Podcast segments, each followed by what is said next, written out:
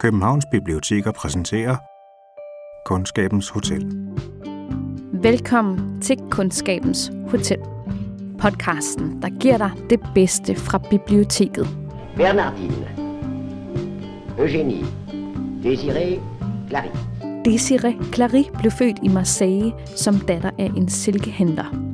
I 1794 møder hun en ung, lidt splejset og meget ambitiøs general, som hun bliver forlovet med. Generalens navn er Napoleon Bonaparte. Napoleon kommer fra Korsika og fra ydmyge kår, men klatrer hele vejen til tops og bygger et nyt kejserdømme op på ruinerne af det adelige system, som den franske revolution havde revet ned. Desiree oplever Napoleons utrolige opstigning fra helt tæt hold. Og når ja, så ender hun selv med at blive dronning af Sverige. Det er en helt vild historisk figur. Altså hun findes i virkeligheden. Det her er Sanne Kraft. Og jeg er vicechef i Københavns Biblioteker. Sannes bogreol er fyldt med slitte, guldnede, æselørede bøger om Napoleons tiden og dens magtmænd og kvinder. Deres dagbøger, eller biografier, eller historiske romaner.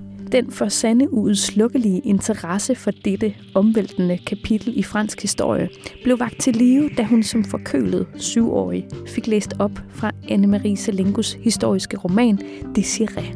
Den kan læses uden at man har et leksikon i øh, hånden, men den kan også læses med et leksikon i hånden. I denne udgave af Kundskabens Hotel fortæller Sanne os om Selingus roman.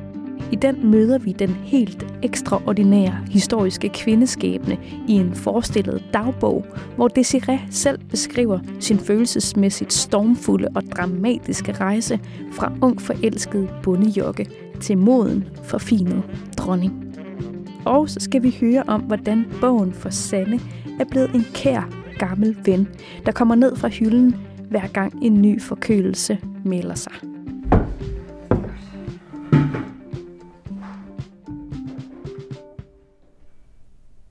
Da jeg var lille,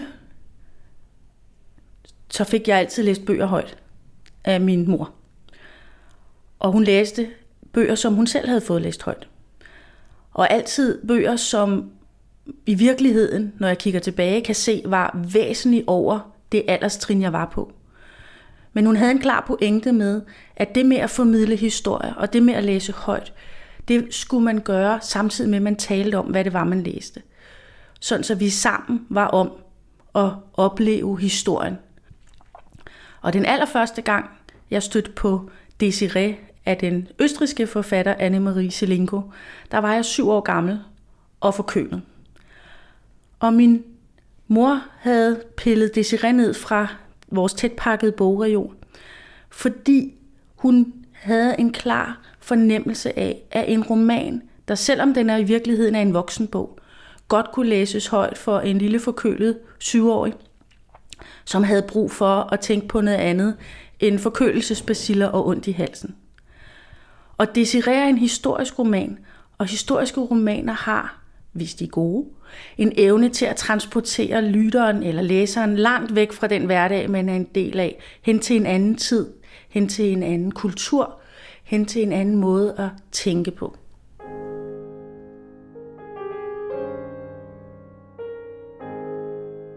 Jeg tror, at en kvinde meget lettere får noget sat igennem hos en mand, når hun har en fyldig barm. Derfor har jeg i sinde i morgen at stoppe fire lommetørklæder ned i udskæringen for at se rigtig voksen ud.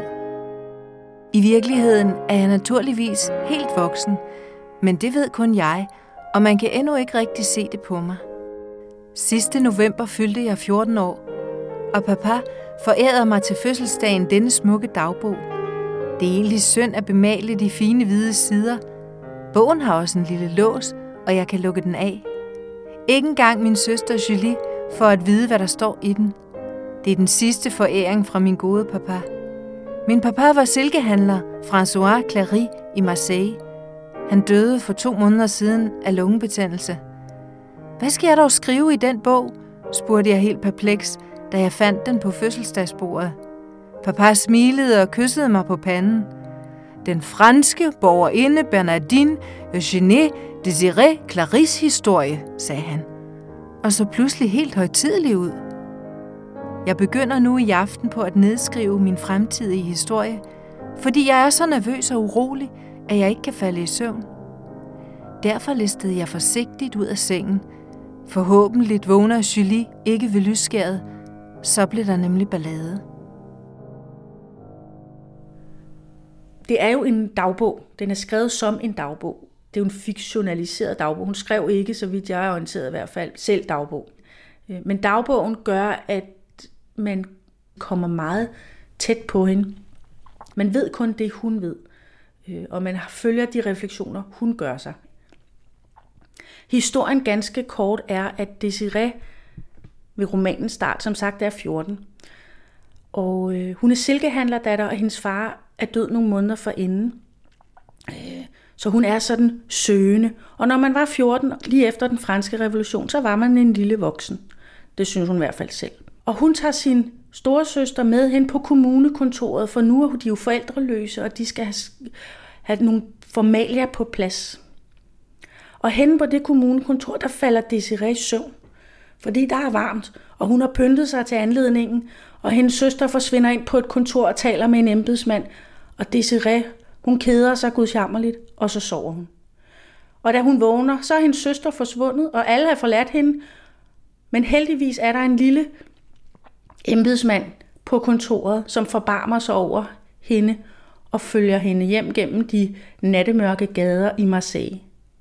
Og den embedsmand, tænker hun, han kunne da godt være noget for min store søster Julie. Og så begynder hun at lave, prøve at se, om hun ikke kunne koble de to sammen. Og så har embedsmanden en lille general som bror. Og det synes hun lyder ret spændende.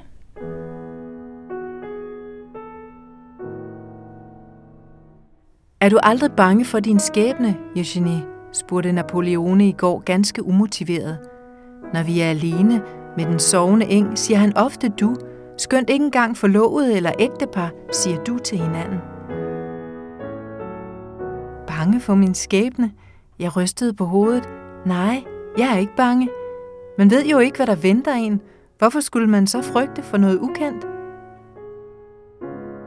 Hvor er det mærkeligt, at de fleste mennesker påstår, at de ikke kender deres skæbne, sagde han. Hans ansigt var meget blegt i månelyset. Med vidt åbne øjne stirrede han ud i det fjerne. Jeg for eksempel kan føle min skæbne, min bestemmelse. Og er de bange for den, spurgte jeg forbavset. Det var som om han tænkte sig om. Så kom det hurtigt og stødvis. Nej, jeg ved, at jeg vil komme til at udrette store ting. Jeg er født til at opbygge og styre stater. Jeg hører til de mænd, der skaber verdenshistorie. Jeg stirrede forbløffet på ham. Det var aldrig faldet mig ind, at et menneske kunne sige eller tænke den slags ting. Pludselig gav jeg mig til at le. Han for sammen. Det trak i hans ansigt, og brysk vendte han sig om mod mig. Du ler, viskede han. Eugenie, du ler. Åh, undskyld. De må meget undskylde, sagde jeg. Men det var kun fordi, ja, jeg blev pludselig bange for deres ansigt. Det var så hvidt i måneskinnet og så fremmed. Når jeg er bange, prøver jeg gerne på at le. Jeg vil ikke gøre dig bange, Eugenie, sagde han ømt. Jeg forstår godt, at du blev bange. Bange for min store skæbne.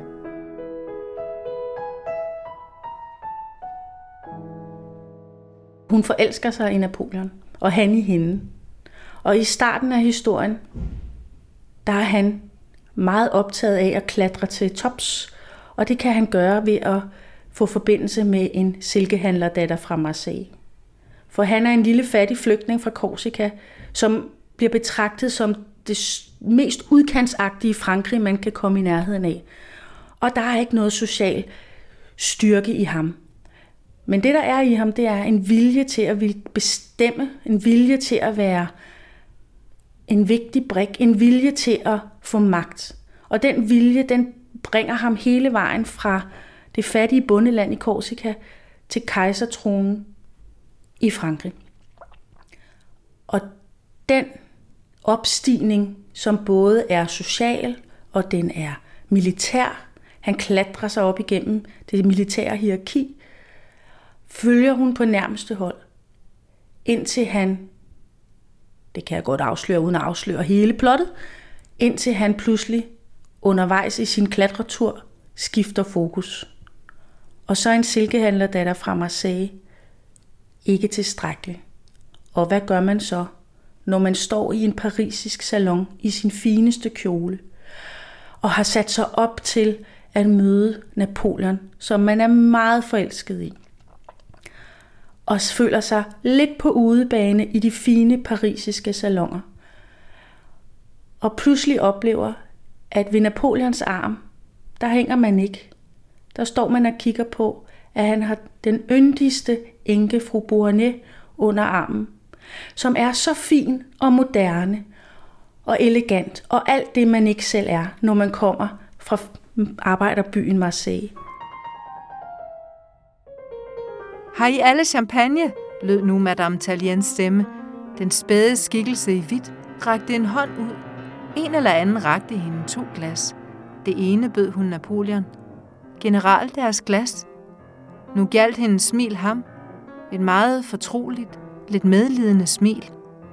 Borgere og borgerinder, mine damer og herrer, jeg har den store ære at kunne give vor vennekreds en meddelelse, som angår vor elskede Josephine. Når Teresa skulle hæve stemmen, blev den skarp, hvor hun nød denne scene. Hun stod lige foran sofaen og holdt glasset højt i vejret. Napoleon havde rejst sig og så på hende i dødelig forlegenhed. Josephine derimod havde igen lagt det barnlige lokkehoved med de sølvsminkede øjenlåg bagover. Hvor elskede Josephine har nemlig bestemt sig til igen at indtræde i den hellige ægtestand. Her og der lød undertrykt fnisen. Josephine legede åndsfraværende med de røde fløjlsbånd om halsen. Man kan se billedet for sig, ikke hvid, slank damehals på silkekjole, og så et lille rødt bånd, der signalerede, at man havde været meget tæt på guillotinen. Oh! Teresa gjorde en kunstpause og så på Barras, som nikkede. Og har forlovet sig med borger general Napoleon Bonaparte. Nej! Jeg hørte selv skriget, ligesom alle de andre, det skingrede gennem stuen, blev et øjeblik hængende i luften, og så blev der dødstille. Først da gik det op for mig, at det var mig selv, der havde skrejet.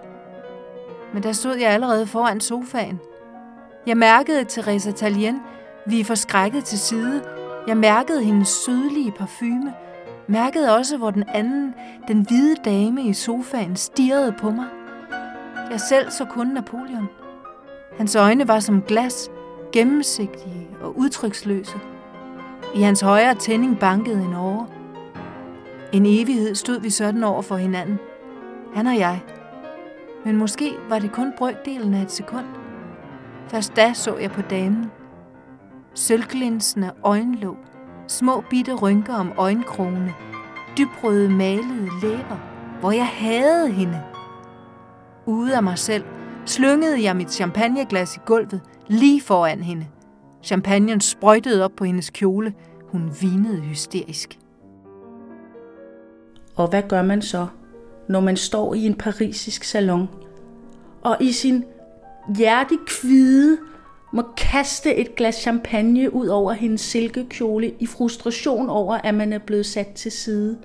Løbe tårervædet ud af salongen, skjule sin skam og sin fornedrelse og sin frustration og sit knuste hjerte, så står hun på en bro og kigger ned i scenens mørke vand og tænker, det er også bedre, hvis jeg bare gjorde det slut her.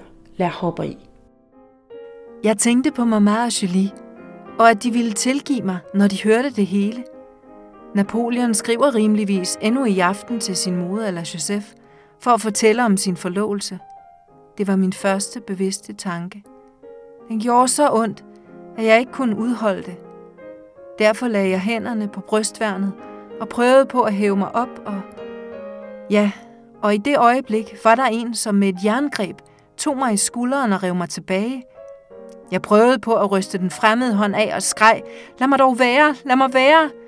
Men nu blev jeg taget om begge arme og revet løs fra stenkanten. Jeg slog og sparkede, men skønt jeg brugte alle mine kræfter, blev jeg dog trukket med. Det var så mørkt, at jeg ikke engang kunne se, hvem det var, som slæbte mig afsted.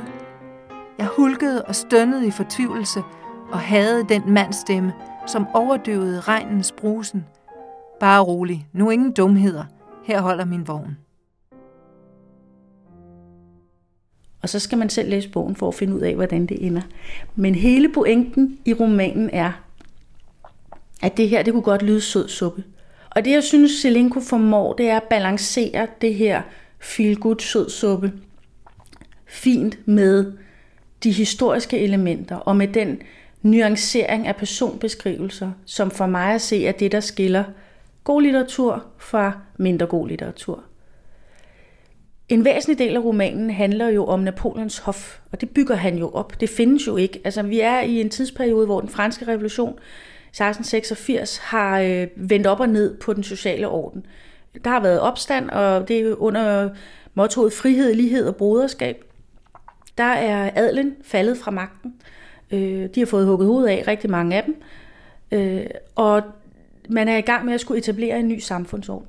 Napoleon kommer sådan ind for højre øh, som en general, som langsomt får øh, klatret til værs. Og først øh, bliver der et konsulvælde, øh, og Napoleon øh, får udmanøvreret de tre, to andre konsuler og ender med at stå alene tilbage som første konsul. Og øh, derefter så øh, går han i virkeligheden tilbage til udgangspunktet og etablerer et øh, kejserdømme.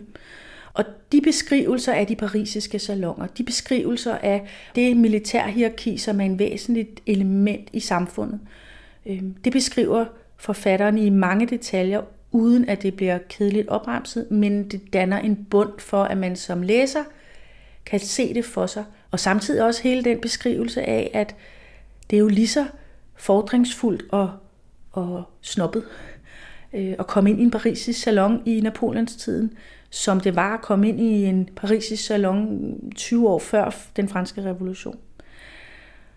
Og vi hører om, hvordan Desiree, hun har mange kvaler, fordi hun øh, kommer fra, hun kommer fra Bølandet, og i starten, da hun kommer ind i de parisiske salonger, så er hun jo en bondejokke. Og hun føler, at hun kommer der i sin fineste kjole, kommer ind i øh, den parisiske salon og er omgivet af kvinder, som har noget helt andet tøj på. Det var øh, i denne periode, hvor ampirkjolen blev øh, ligesom mode, og den er jo et smalt futural, bundet ind lige under barmen. Håret skal være krøllet på en bestemt måde, er sat op i lokker. Øhm, og Desiree kommer ind og ligner en, der kom ind med firtoget i en kjole med alt for meget stof i. Bundet helt det forkerte sted. Hun har øh, bindebånd i livet og ikke under barmen. Det er helt skævt. Hendes hår er forkert. Hun, hun er på alle måder øh, faldet, kan man tydeligt se, at hun ikke hører til. Så de miljøbeskrivelser, som i virkeligheden er meget udfoldet, øhm, giver noget farve til bogen, og, men den grundlæggende menneskelige reaktion inde bagved, som Desiree er gennemlever, dem tror jeg, alle kan sætte sig øh, ind i. Alle har stået til en fest og følt sig forkert. Alle har stukket op til et eller andet og tænkt, hov, er der noget, jeg har misforstået? Alle har haft fornemmelsen på et eller andet tidspunkt ikke at være en del af flokken. Og de grundlæggende reflekser inde bagved, dem kan man sagtens læse sig ind i. Så det er på den måde, for mig synes jeg, at det historiske romaner kan, det er, at de i virkeligheden kan hoppe hen over tid og sted, fordi de menneskelige elementer i det basalt set er de samme. Hun bruger også meget tid på at fortælle, hvor forfærdeligt, som i forfærdeligt, som i redselsfuldt, jeg hader det, øh, Desiree føler det, da hun kommer til Sverige.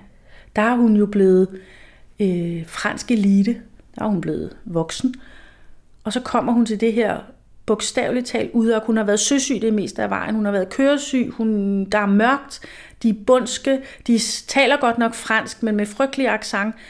De, det hele er, altså hun føler, hun er kommet så meget på landet, at man slet, slet ikke kan skimte øh, det franske. Og der bliver hun pludselig sådan en helt anden slags øh, øh, ælling i øh, andedammen, fordi der er hun pludselig repræsentant for en helt anden kultur. Jeg har lavet din suite montere fuldstændigt om med tapeter og tæpper fra Paris. Synes du om det? Jeg vil gerne have et bad, Jean-Baptiste. Et varmt bad. Det kan ikke lade sig gøre, du. Det er det eneste ønske, jeg endnu ikke kan opfylde for dig. Hvad behar? Bader man ikke i Stockholm? Han rystede på hovedet. Nej, jeg er den eneste, tror jeg. Hvad for noget? Dronningerne og hofdamerne og kavalererne, tager de ikke bad? Nej, jeg har jo sagt, at det her endnu går for sig ligesom, ja altså som i Versailles på Bourbonernes tid. Her tager man ikke bad. Jeg havde en anelse om det og tog mit badekar med, men først i sidste uge kunne jeg få varmt vand. Køkkenet ligger for langt fra mine private værelser. Nu har man et sted i nærheden af mit soveværelse indrettet et fyrsted, hvor Fernand kan varme vand til mit bad. Jeg skal også sørge for et sådan fyrsted til dig og prøve at opdrive et badekar. Du må blot have lidt tålmodighed. Du må i det hele taget have tålmodighed. Vil du love mig det?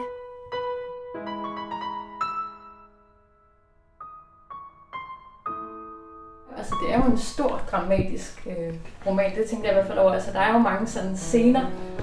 Men så gik jeg ind og læste om Desiree, og så tænkte jeg også, det er jo også bare et vildt liv, hun har haft. Altså, det er jo også en helt vild historisk figur. Det er en helt vild historisk figur. Altså, hun starter som, som øh, relativt fattig, alt andet lige i, øh, i Frankrig, og hun ender som øh, dronning af Sverige, det er jo ikke nogen hemmelighed. Øhm, og det er den samme person. Altså, hun findes i virkeligheden og hun har været øh, forlovet med Napoleon, og hun bliver gift med en af hans marshaller, som ender med at blive øh, konge i Sverige. Altså det, hvis det var grebet ud af den blå luft, ville man tænke, ej, forfatteren er rimelig fantasifuld lige præcis her. Øhm, og så det er vildt at opleve, at det faktisk er virkelig, Altså hun har haft det her liv og hun ender i Sverige, og hun står i Stockholm og kigger ned i øh, Mälaren, floden, der løber gennem byen, ligesom hun i starten af romanen står og kigger ned i scenen, der løber igennem Paris. Det er... Hun er en fascinerende kvindeskæbne i en fuldstændig turbulent tid, som jo kommer i halen på den franske revolution, og som er hele Napoleons tiden med al den øh, ekspansion, han laver af Frankrig, og alle de krige, han fører, alle de slag, han vinder, og efterfølgende taber. Øhm, og hun har været med hele vejen igennem på første parket. Det er ret oh, vildt. Og den, den historiske fiktion kan se fra min stol, det er, at den kan give en lyst til at grave dybere, som ligger ud over det, som romanen indeholder. Det behøver den ikke. Man kan sagtens nøjes med at læse en historisk roman, og så stoppe der og tænke, det var en god historie. Den var fin, den blev jeg glad for at læse. Men man kan også, og det gjorde den med mig, åbne en dør for at grave sig ind i det historisk faktuelle. Altså forlade fiktionen og begynde at læse fagbøger om den her periode. Og for mig at se, at det er det, Desiree kan, det er, at den kan åbne døre, som man kan gå ned af, hvis man har lyst. Og derfor går jeg på evig jagt i små mystiske antikvariater og køber glad og gerne slitte æselørede, guldnede bøger, hvor man næsten ikke kan se guldtrykket mere, og man pletter med på siderne af øh, bøger, der tydeligvis har været igennem mange hænder igennem mange år. Og så åbner de for mig flere aspekter af Napoleonstiden, af den franske historie på det her tidspunkt, af liv, der er levet af mennesker, som vi nu kun kan kende til gennem deres dagbøger, eller biografier, eller historiske romaner. Som en sol i den grå vinterdag dukkede nu kejserens karet op. Den var forgyldt over det hele og prydet med en kant af bronzemedaljoner, forestillende de enkelte departementer og forbundet med hinanden med gyldne palmeblade. På køretøjets tag strålede fire kæmpemæssige bronzeørne med kløerne begravet i laverbærblade. Mellem dem hvilede en mægtig forgyldt krone. Kareten var indvendigt foret med grønt fløjl, Korsikas farve. Otte heste med hvide fjerbuske gjorde prustende holdt foran palæet. Vi var gået ud foran porten og dannede instinktmæssigt spalje. I højre hjørne af kareten sad kejseren tilbagelænet. Napoleon var i purpurrødt fløjl, og da han stod ud, kunne vi se, at han havde hvide pluderbukser og hvide juvelbroderede silkestrømper. I det antræk virkede han ganske fremmed og klædt ud. En operahelt med lidt for korte ben. Hvorfor spanske pluderbukser? Napoleon, hvorfor pluderbukser?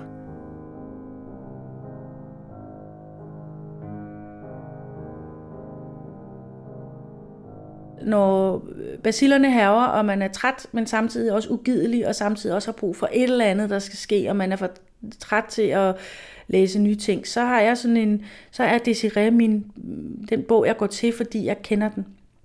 Og jeg kan den godt. Øh, og det er som at tage en gammel vante på. Øh, og det kan bøger, synes jeg. Det er, at de kan være det der, de gamle venner, man kan gå tilbage til. Øh, jeg læser meget, og jeg læser meget forskelligt. Jeg læser også meget nyt. Men jeg har også sådan en, øh, en, en, en lang række af bøger, som jeg med jævne mellemrum vender tilbage til og genlæser. Øhm, og for mig at se, så dukker der hele tiden elementer, nye ting op i de her bøger, som, som jeg ikke har set ved første læsning. Øhm, så jeg, øh, nu er jeg ramlet ind i en forkølelse igen, og jeg tænker, at nu har jeg fundet Desiree frem, så nu skal den, øh, nu skal den genlæses her i den kommende uge. Øh, og den er på over 500 sider. Øh, men jeg har det sådan, at når man først går i gang, så synes jeg, at det flyver afsted, og så læser jeg den lynhurtigt. Så jeg tænker, at øh, godt fyldt op med baciller, så skal jeg starte på Desiree her efter dette interview. Du kan låne Anne-Marie Selengos Desiree på Københavns Biblioteker. Du kan låne den både som fysisk bog og som e-bog og lydbog på e-reolen. Du kan også låne bøger om Napoleonstiden. Sanne anbefaler for eksempel Sandra Golland, Josephine om Napoleons hustru og Alan Forrest bog Napoleon, eller Felix Markhams bog, der også har titlen Napoleon. Find bøgerne selv online eller spørg din lokale bibliotekar. Kundskabens Hotel er produceret af Københavns Biblioteker. Mit navn er Anne Jeppesen. Vores oplæser var Anja Brygman. For hævlet, mand. Jeg troede faktisk, jeg skulle læse op, ikke lære fransk. Vores kendingstrack er lavet af Euclid Elms. Vi brugte også klavermusik af den samtidige komponist Beethoven, spillet af Paul Pittman og fundet på museopen.org. Vi spillede også et lille bitte klip fra filmen Le Destin Fabuleux de Désiré Clary fra 1942. Vous en faites mon compliment. Merci beaucoup. Hvis du ikke allerede gør det, så kan du abonnere på os i iTunes eller i din foretrukne podcast-app. Du kan som altid også anmelde os, hvis du skulle få lyst, og det sætter vi altid stor pris på, fordi vi vil så gerne nå ud til flere lyttere. Vi lyttes ved.